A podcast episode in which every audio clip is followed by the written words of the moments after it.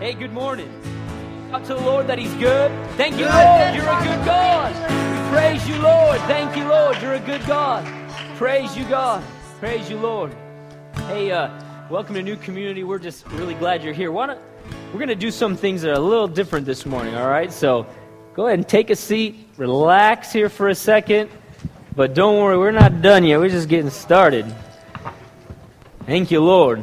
Bible says enter his courts with thanksgiving, so we just entered in here. But we need to do some business with God. All right. So there are times when... hey, Tom. Hey. Told him just to come right up. So there are times when... sorry here, lost my place. Yeah. I need a GPS for my Bible. So, yeah, there you go, our memory. So there are times when we need to hear more of the Word and, builds up our faith, we get some teaching, and there are times when, a lot of times, like on a Sunday morning, we teach the Word, and then really it's up to us to respond to that, spend some time in devotions to really work that out, amen? And yet there are other times when we as a corporate body need to respond to that word even here on a Sunday, right? Do what it says. And we're always aiming to do what the word says, but a lot of times we kind of work it out in our daily life. But we just sense the Lord calling us to respond this morning. So there's some things that I want to share with you, and we're going to spend some time responding to the Lord and then go back into worship. And so for those who like the word, we got it. And those of you like the worship, no, I'm just messing. This is, so last week, the Lord spoke to us from Philippians 1:25 and said that Paul was saying to the Philippians, being confident of this, I know that I shall remain and continue with you all for your progress and joy of faith. And the Lord is speaking to us about getting unstuck from things and moving forward in the thing that God has for us. Because what should characterize, and what does characterize the Christian life, those who are following Jesus, is progress, right? Breaking down walls and getting free from things that have caused us to be stuck and moving forward into that new territory, that new thing that God has for us, amen? And so the Lord, it's really a prophetic word. I mean, praise God, it's not just like a sermon series. Praise God, it's a prophetic word that the Lord is saying, it's time to be unstuck, right? And to move forward into those things. We all get stuck, right? Don't we? We all get stuck somewhere at some point in our life. I mean, I'm pretty skillful at getting stuck in things, And even like last, 2010, part of 2011, just kind of in 2011, I got stuck in an issue of unforgiveness. There was an attitude that I was kind of entertaining. There was a particular offense that I had towards a person, and I was dwelling on it. And it was getting worse and worse. Right? It's going to cause problems in a relationship. It's going to cause problems in your own heart. It's going to cause problems in your relationship with God. But you kind of know it's there, and you kind of don't. Anyone relate? And I'm struggling through this until it gets to a point where the Lord confronts me. It kind of manifested in some conflict. And I had to, to be honest, I came before the Lord and wept before the Lord and repented. But there was a process for the Lord dealing with me on that, where I needed to repent. In this instance, I needed to repent for some wrong attitude and perceptions. Other times, there's some healing that needs to happen along with that forgiveness. But I had to release this person to the Lord, and then I had to act on that and go to them and reconcile. Now, by reconciling, I don't mean that I told them that I was mad at them. That would not bless them, okay? You don't go to someone and say, I was thinking bad thoughts about you. Let me tell you about all those bad thoughts I was thinking. That doesn't bless them, right? But rather, I had released the forgiveness in my heart, and then I went and reconciled with them more just by restoring the relationship, just by pursuing the relationship. Does that make sense? But I could tell you lots of things I've been stuck in. I'm really good at getting stuck. And by the grace of God, that's probably why I have a lot to say about getting unstuck, because the Lord has dealt with me on a lot of these things. But we get stuck. We get stuck in past issues. We get stuck there in unforgiveness, or we get stuck in negative attitudes, perceptions, ungratefulness, unthankfulness, discontentment. We get stuck in these things. The Lord wants to break that stuff off of our hearts and wants to soften us and kind of cut away things that are on our hearts and move us into the thing that He has for us. Tom, share what you got there from the Lord. Last week as we were singing, Show Me Your Glory, and I saw a picture of a construction site where a foundation was being laid, and there was proper framework, electrical, drains, plumbing, all the things that it took to put in place before you do all this, rebar and all of this. There was a cement truck was dropping its load, and there was a group of people that, as the cement had already been laid, they're already walking on this foundation. I could see this, in the background, a small group of people. And at the same time, I could see a group of finishers. They're the guys who get out there and make this all nice and smooth. You can lay carpet and linoleum down on it. That's what they're called. They're called finishers. And then there was someone else, a person who was already had the foundation, already had this concrete poured around their feet, and they were not satisfied or happy with where they were at, and they were breaking free from that. And then there was a third person. This is a person who had their foot tangled up in the rebar. I could see this rebar. And as cement, as you know, with weight, it's going to come down the trough, and it's going to start to fill up, and it was like, whoa, no, I'm stuck, and I don't want to be here, but I don't know how to get out. Mm-hmm. And there's this fearful look upon their face. They were, like I said, they were desiring to get out, but they couldn't figure out how to do that. And I said all of that to say this. God's glory is the foundation that we build our lifestyle and our thinking upon. Mm-hmm. And that begins with hope and joy. Amen. Yeah. So it's that revelation of who He is, right? His glory. Absolutely. That is the right foundation. If there's something going amiss in our life, at the very foundation of that problem is a wrong concept of God. All others are going to be wrong. It's going to go off, right? You got that cornerstone's off. Everything else is going to be off. I shared last week that the Word of God provides the building materials, right? The Word of God is going to tell you where you need to go, how to get there. It's going to give you the resources to get there.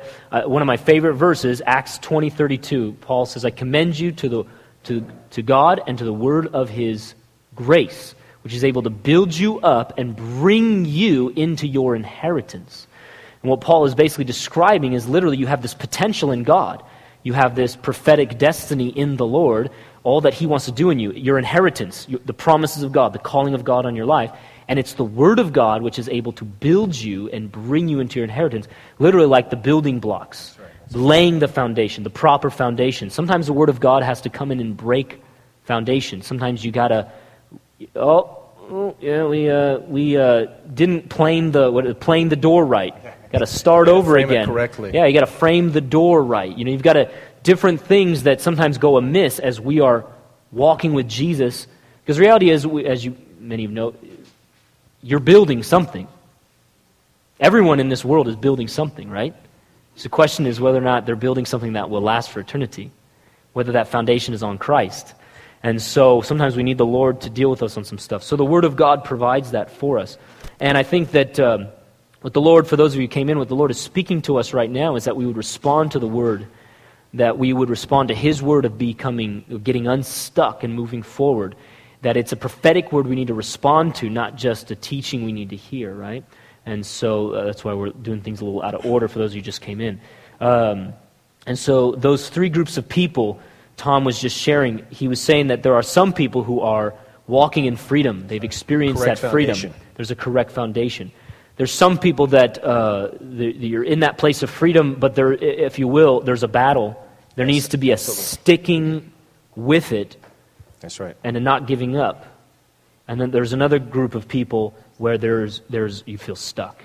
The reality is that I think all of us are in some of those. That's at one point or another. At some point, we're in that. And there's some things that even this week as I went and spent some extra time with the Lord on Monday and Tuesday, that the Lord, not that I wasn't aware of these things, but being with Him, He was able to really deal with them. He was able to soften my heart. and he's able to bring me to a place of repentance. There's always these things that the Lord needs to kind of deal with. For example, yesterday at a meeting of leaders, a gathering of leaders of our church, kind of the elders or leaders, somebody had mentioned sensing that there was, and I know I repented of this, there was a sense of getting stuck in complacency, a sense of getting stuck in a place of not taking risks for the Lord, and a complacency of not pressing in to the Lord. I know that the Lord had spoken to me about that this week, even before Rachel had brought it up at our meeting. Others had talked about getting stuck, and I know I had mentioned this, in pride or ambition. Others had talked about getting stuck in ungratefulness, of just not acknowledging what the Lord had done in his faithfulness. Other things like that, like I had said, that we get stuck in these places. And that's what the Lord wants us to deal with today, all right? Am I on the right track? You want some? Okay, so good. It's good. It's kind of something that the Lord had spoke to both Tom and I. And so this is kind of the Holy Spirit's agenda. I made a joke to some people earlier. I said, this is the Holy Spirit's agenda. I was slow to get on the bandwagon, right? Like I was all ready to preach, you know. But this is what the Lord had for us. And so the first thing that I want to lead us into, what we're going to do is we're going to pray and we're going to respond to the Lord. Sound bueno? All right, that means good. For those of you who weren't raised in Southern California, no, I'm joking. So, well, first thing we're going to do is acknowledge the faithfulness of the Lord and thank Him for the thing that He has done and the freedom that He has brought to our life. Amen? And so we need to embrace that. I know that... might have been about 6 months ago, and I was, standing in faith regarding some financial things, probably more personal. Well, I guess church and stuff too. And I think it was in an attitude of asking Him to bring abundance. The Lord said, I have never been unfaithful. That's right, amen. And it was an adjustment. I didn't feel like I was totally, wrong in asking the Lord. It wasn't that. It was like... It was like David, and we've been learning this as a church, David, it's contentment and thankfulness which will open the doorway into breakthrough. And Kurt, you had mentioned that yesterday, that the Lord calling us to be a people of thankfulness that acknowledges what He has done. And so let's start there. Let's do that first. Take a second. Let's begin to just talk to the Lord right now. Take a second, just start praying. Talk to the Lord. I mean, you can be meditative, you can be quiet about it. What's the Lord done in your heart? Yeah, and if you want to write them down, your normal notes in your program, you can write it down. What's the Lord done in you, whether yesterday, a year ago, 10 years ago, what's the Lord done in you? Begin to acknowledge the faithfulness of the Lord in your life. Let's just take a second. You can close your eyes or you can write it down. Let's just do that. Thank you, Lord. Thank you for your goodness and your faithfulness, Lord. Thank you, Lord. Yes, Lord.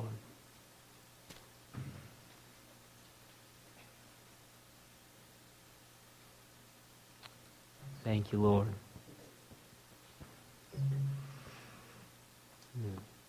Thank you for your faithfulness.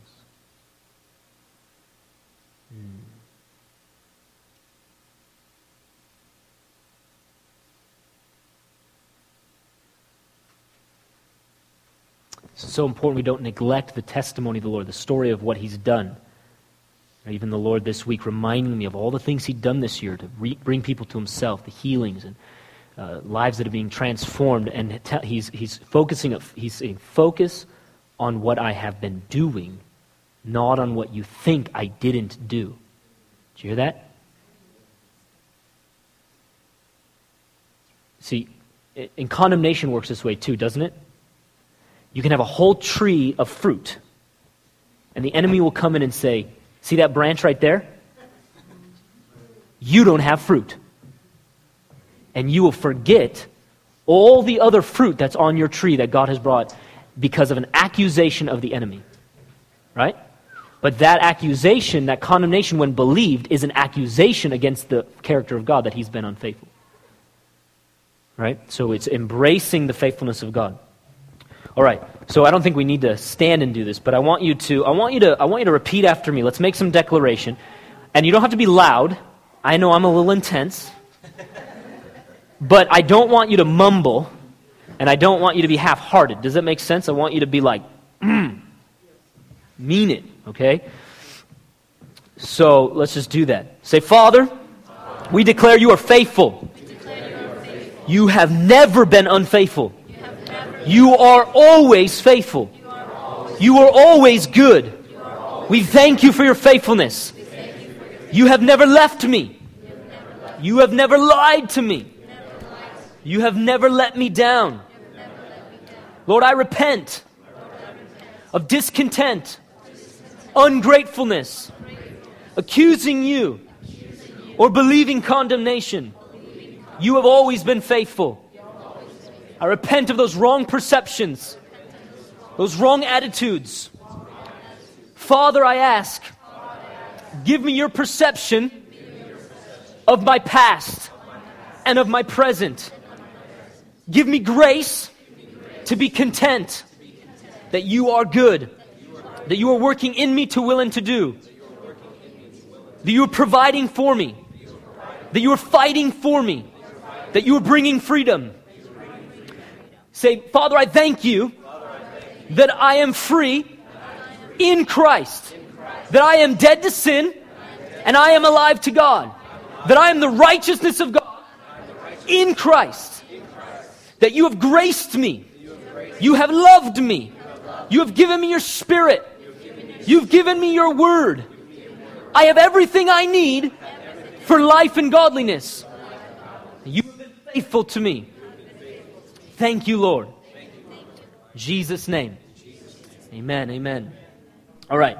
You don't have to say it twice. I don't know why I do that. It's just one of those. It's just fun. I just like it. I'm all getting into it. All right. The second thing that Tom had said was a person, or group of people, I should say, that they just need to stick with it in that sense. And it may be that there is a battle. I really sensed, I'm being vulnerable here with you guys. I mean, I hope you sense that. Can't tell anyone else. No, I'm joking. There was a sense in which I realized as I was repenting this week that, actually I had sensed it last week, to be honest with you. And I pray against it when I sense it, but man, I needed that breakthrough. I sensed that some of this stuckness, and in my own life, just maybe some things that were coming against me, was an accusation from the enemy against my own heart and against the Lord, of course. And so I really had to identify. See, when you don't walk in condemnation, you can kind of see that, oh, wait a minute, hey, that's not, well, first of all, that's not true. And second of all, that's not me, that's the devil. You know what I mean? What it is that the enemy endorses wrong thoughts. Does it make sense? So it's not that it's not your own thinking or your own messed up perception, but the enemy is endorsing that. But sometimes the enemy just really comes in and just starts pushing on. And because I'm strong in the Lord in certain ways, because of what he's done in my life, I can see that, but it still pushes on me at times, right? So it starts pushing on, starts accusing the Lord of being unfaithful, or accusing you, and pushing on you and stuff. And so I had to really deal with that. And so there is a battle, and I realized that what the enemy was trying to do is rob from my heart a seed that the Lord had planted in me, right? That's how we know that works. Anything that the Lord does in our life happens by a seed, right? We want the fully produced product, but he wants to plant a seed in us. And the most important thing is that persevering, enduring faith that sticks with it, right? And there needs to be a consecration in our lives. That's the word that I had sensed from the Lord. In fact, in Romans 6, I'm going to turn there. You can always turn there if you want. But in Romans chapter 6, listen to this in verse 11, starting in verse 11. Likewise, you also reckon yourselves dead to sin, or rather, I should say it more emphatically. It says, likewise, you also reckon yourselves to be dead indeed to sin, but alive to God in Christ Jesus our Lord. Therefore, do not let sin reign in your mortal body, that you should obey it in its lusts. And do not present your members as an instruments of unrighteousness to sin. Present yourselves to God as being alive from the dead, and your members as instruments of righteousness to God. There is this grace that the Lord gives to us to consecrate ourselves to the Lord, right here, present yourselves, your body, and the members of your body, that would include your cognitive functions and your, all the way from that to your reproductive organs. I mean, whatever, you know, it's everything, right? The members of your body, all that makes up you as a human being, and your emotions and your thoughts and desires and your actions and your hands and your feet and everything else, eyes, mouth, the words you're saying, you present that to the Lord as a weapon or an instrument of righteousness, for a tool for God to use, meaning that you're righteous in Christ and that He produces righteousness through you as you present yourself to His ends, to His means. And, you know, there's a sense of, in verse 11, of course, you guys remember this, that we've got to allow the Lord to transform us by the renewing of our mind, right? That there is a considering as we already are. That we have to come to a place in verse 11 of reckoning and considering, I am dead to sin and alive to God. That is reality, because Jesus died and I died with Him and He rose from the grave. This is reality, that He is seated at the Father's right hand and I'm seated with Him in the heavenly realms. And if everything's under His feet, it's under my feet. That sin no longer has power over me. Sin has no power over you. That is reality. But we have to allow our minds to be renewed to align with that reality so we can walk in that reality. That's what it means to walk in the Spirit. And we need the... Let me show you this real quick here. Look in the... Well, if you're looking at it, you don't have to. But verse 21 of chapter 5 actually ends with, so that as...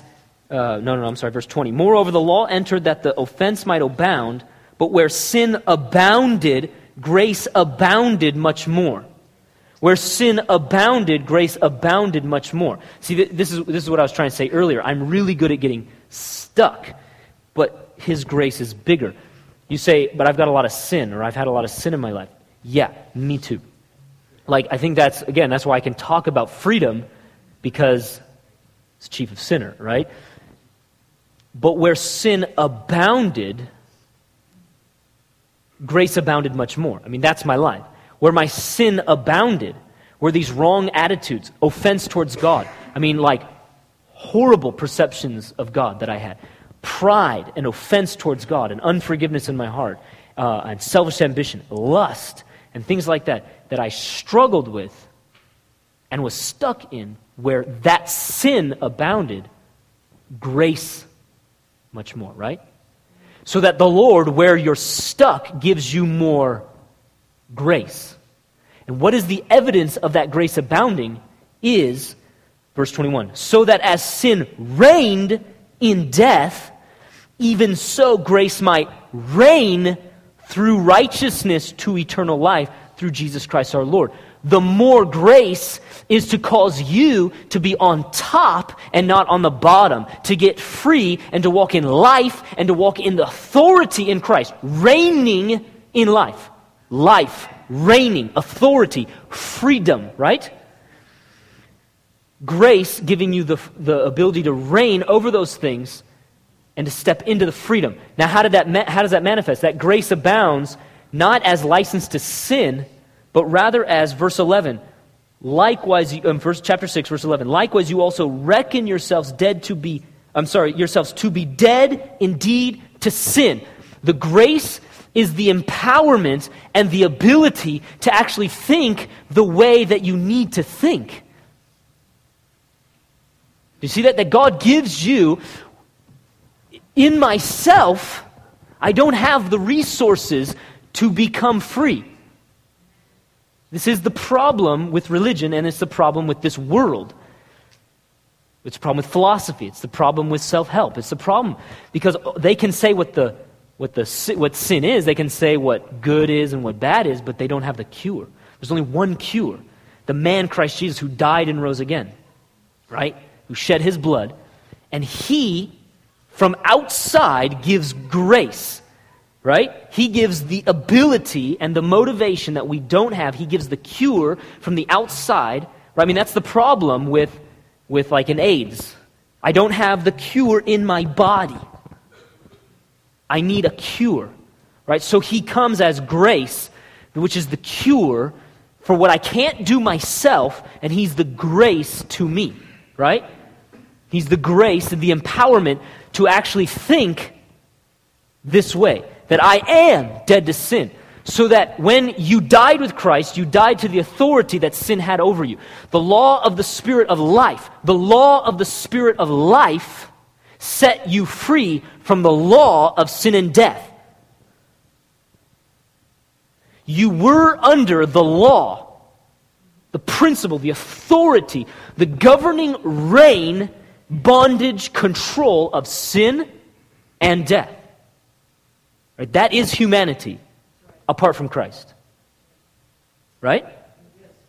And yet, the law of the Spirit of life has set you free from the law of sin and death. There's a new sheriff in town. Right? There's a new law in town. Right? Because Jesus was crucified, he disarmed every principality and power, he defeated death, he whooped on it, right? Now he has the keys of death and Hades in his hands. Look what I got, devil. Right? The one who had the power and the authority over death and sin, right? Sin entered the world through one man and death through sin, right? But who was the one endorsing that sin? And who was the one who had gained the authority over death? It was the devil. Now that one, that devil, has been destroyed, disarmed. Sure, they don't know it yet. Everything's been placed under Jesus' feet. He's got the keys of death and Hades. And so his Spirit, the law of the Spirit of life, has set us free from the law of sin and death, right? Through the resurrection of Jesus Christ, that now your spirit is alive in Jesus. Your spirit has been born again. You're a new creation. Your spirit has already been resurrected. And one day when Jesus comes back, our whole bodies will be resurrected and all that. That'd be fun. But right now, his kingdom has broken into your life. Where the Spirit of the Lord is, there is freedom. Where the Spirit of who? The Lord. Where the Spirit of the Lord is, there is freedom. His reign in your life means freedom for you. Bad news for the devil, bad news for sin, good news for you, right? So good news. Repent, for the kingdom of God has come. His reign into your life, that when you have surrendered your life to Jesus, your spirit is born again, and your spirit and his spirit are one, and where the Spirit of the Lord is, he comes and ushers in his sovereign reign into your life, and that reign releases freedom in you. You're free because he reigns. You're free because Jesus is seated at the Father's right hand and everything is under his feet. You're seated at his right hand. You're seated with Christ in the heavenly realms. Or I'm not saying at his right hand, I'm sorry. You're seated because you're just in Christ. You're seated with Jesus in Christ and everything's under his feet. That means everything's under your feet. Sin has no power over you. Death has no authority over you. The law of the Spirit of life has set you free from the law of sin and death. What's cancer? Is it anything other than decay? Right? The world was subject to corruption, decay, death, because of the sin of one man, Adam. And yet, all who are in Adam die. Right? When you're in that old world, in Adam you die, right? 1 Corinthians 15. In Adam all die. In Christ, all will be made alive. When you died with Christ, you literally died to that world. You're no longer a son or a daughter of Adam. You've been adopted into a new family. The authority that sin and death had over your life has been broken. You are now in Christ. You're associated with Jesus. Whatever Jesus gets, you get. Whatever's true of him is true of you. So that now you're in Christ. So no longer does death have any authority over your life. No longer does sin have any authority over your life. And so Paul is saying, God, where sin abounds, where you feel stuck, or are stuck, you're more stuck, you get more grace. And the more grace is the revelation that you are a new creation, dead to that sin and alive to God. Dead to that thing that you're stuck in. It has no power and authority over you. And then grace, verse 13, grace to present your members, your body, as an instrument or a weapon of righteousness. Grace is literally the motivation and the ability to do these things. Why do I say motivation? Because that's what we need, but also because it says that in Philippians. God works in you to do what? Will and to do. Grace is both motivation and ability. He works in you the wanting. He works in you the motivation and the desire and the wanting and the willingness to align your will with His will and to see those things done. Because the only way to see God's will done on the earth is through people who say yes to His will. The problem is not that God is not sovereign. The problem is that God's sovereign will is not agreed upon by human beings and embraced on the earth. Heavens, there's no problem. No problem up there. The problem's on the earth. Let your kingdom come, your will be done on earth as is in heaven. Human beings embracing the will of God and stepping into obedience. Grace is the outward, He has provided the motivation and the ability, has provided the grace for you to literally say, I want you. I fear the Lord. I want God. I want the freedom. It's the motivation to actually do it and to put the plan into implementation. And so that's what we need to do right now, is respond to the Lord and say yes to that grace, say yes to what He has done, and make a consecration of presenting ourselves to the Lord and say, I'm going to follow you. Basically, I'm going to follow you. I'm going to go where you're saying to go. Does that sound good? It's good. It's good. So let's do that. Let's do that. Go ahead again with some gusto, yeah? Some gusto. Faith. Faith. Just repeat after me. Say, thank you, Lord, for your grace that abounds to me. I am unstuck. I am dead to sin. I am free. I am alive to God, seated with Christ in the heavenly realms. I have authority over sin and death. I have the victory in Christ by your grace. So I offer my body to you, Jesus. I offer myself to you. Let your grace abound. Let your righteousness manifest in my life. Change the way I feel. Change the way I think. Change the way I make decisions. Change my habits. Change my lifestyle. Let your righteousness transform me. Let your glory transform me. In the name of Jesus. Okay, take some time right now. Just talk to the Lord right now. What are some things that you want to give to Him? What are some things you need to get unstuck in? What are some areas you need to present to the Lord? Present it to Him right now. Just even say that, Lord, I present this to you. Present this to you.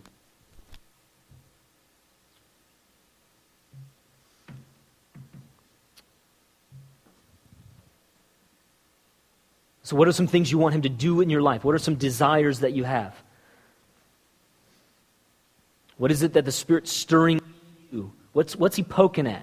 He's saying, I want to deal with this issue. It's not usually necessarily that he's saying you don't have fruit, but He's saying, I want to prune some things to cultivate more fruit in your life. I want to take you further in this character issue, or I want to grow you in this area of your relationships, your marriage, whatever. Respond to the Lord right now. Say yes. Just tell Him yes, and present yourself to Him and say, yes, Lord, have your way there. And then ask Him, say, Father, in the name of Jesus, change me in this area. Give me more grace. That's all you need to do. Say, Lord, I need more grace in this area. Give me more grace.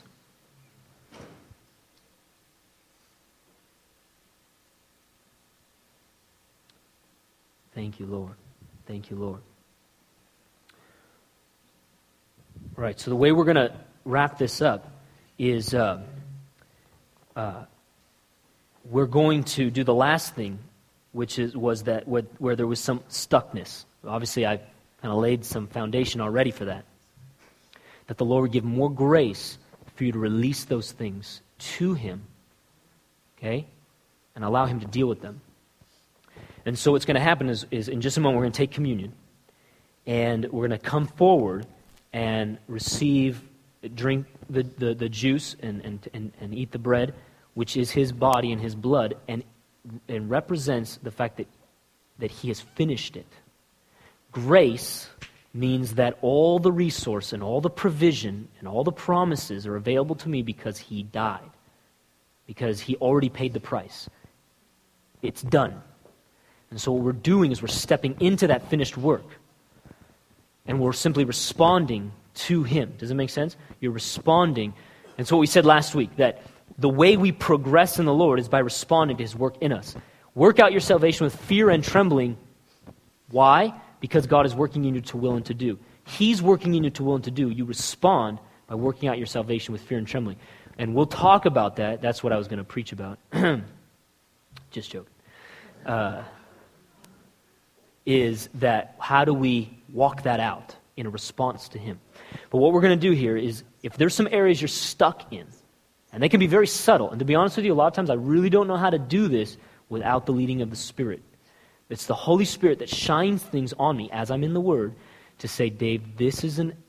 He doesn't usually say my name like that, but so that's an area that we want to grow in. You need to grow in, deal with that. And He invites me, He woos me into a place of repentance, and He woos me into a place of consecration. And so you might want to take a moment. This wasn't prepared necessarily. I mean, Holy Spirit prepared it, but we didn't. You might want to take a piece of paper, maybe rip off a corner, and write that stuff down. And what we're going to do is I'm going to invite you to take it and crumple it up and throw it in that trash can or the one in the back, because there's a communion table up here and there's a communion table in the back, and let it go. As a symbolic act, no one's going to look at them. We're going to throw the trash away. But I want you to be able to take those things and release them to the Lord. But here, make sure that you understand this biblical principle. The Bible doesn't say take a piece of paper, throw it in a trash can, but here, although it's a powerful symbol. Listen to what the Lord does say in the Word of God. If you confess your sins, He is faithful and just to forgive your sins and to cleanse you of all unrighteousness. If you would bring those things to the Lord that you're stuck in, He is faithful to get you unstuck and to move you forward. You like that? It's a little Dave Turner twist. Write it down. Are there some attitudes, some carnal attitudes that you've been having towards God, the church, people in your life, leaders in your life, parents, spouse? Carnal attitudes. Expectations, discontent, ungratefulness, judgment, criticism. Are there some things of unforgiveness, bitterness that you've been holding on to? Are there some things in the past that you just can't move forward? So you know what I'm talking about if you just think of it like that. Lord, I don't know why I just can't get over this. I don't know why that just keeps coming up in my life.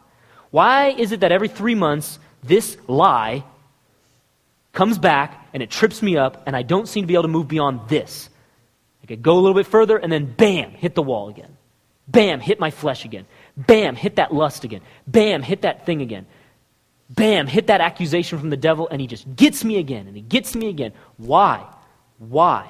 And we're going to talk about how to really break some of those things and move forward, but I'll be honest with you. Well, let me just say the lust thing, for example. Lust is not primarily a chemical hormonal issue. It's a pride issue. It's a selfishness issue.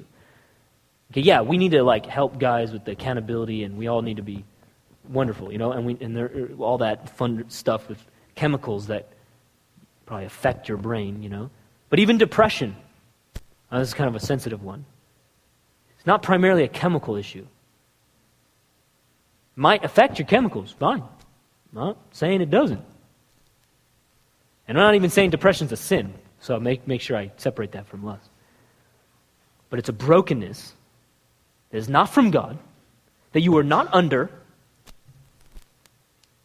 and He wants you unstuck and moving forward. It doesn't mean, it's not a process, but it's a surrendering it to the Lord.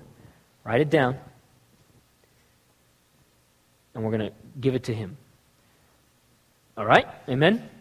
All right. So, Jen, come on up and let's do this. Those of you who don't know what we're doing, we kind of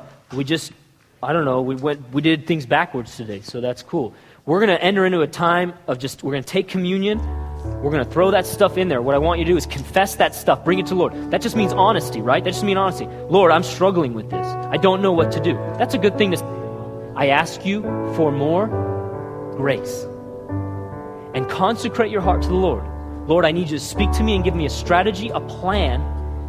And Lord, I give you my heart that you would help me to work that plan out. And we'll talk about how to do that. We're going to do that, and then we're going to worship. All right? We're going to worship.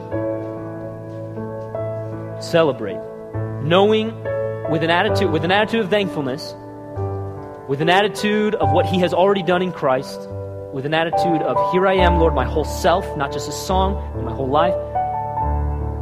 And with that humility, that open-heartedness. I'll tell you, it's amazing when you get that breakthrough in your heart and the Lord softens that, your heart, and you can worship Him with that freedom, and then things can really be loose in our life. Right. So, it's fun, huh? It's good. It's good to let the Lord do this. All right.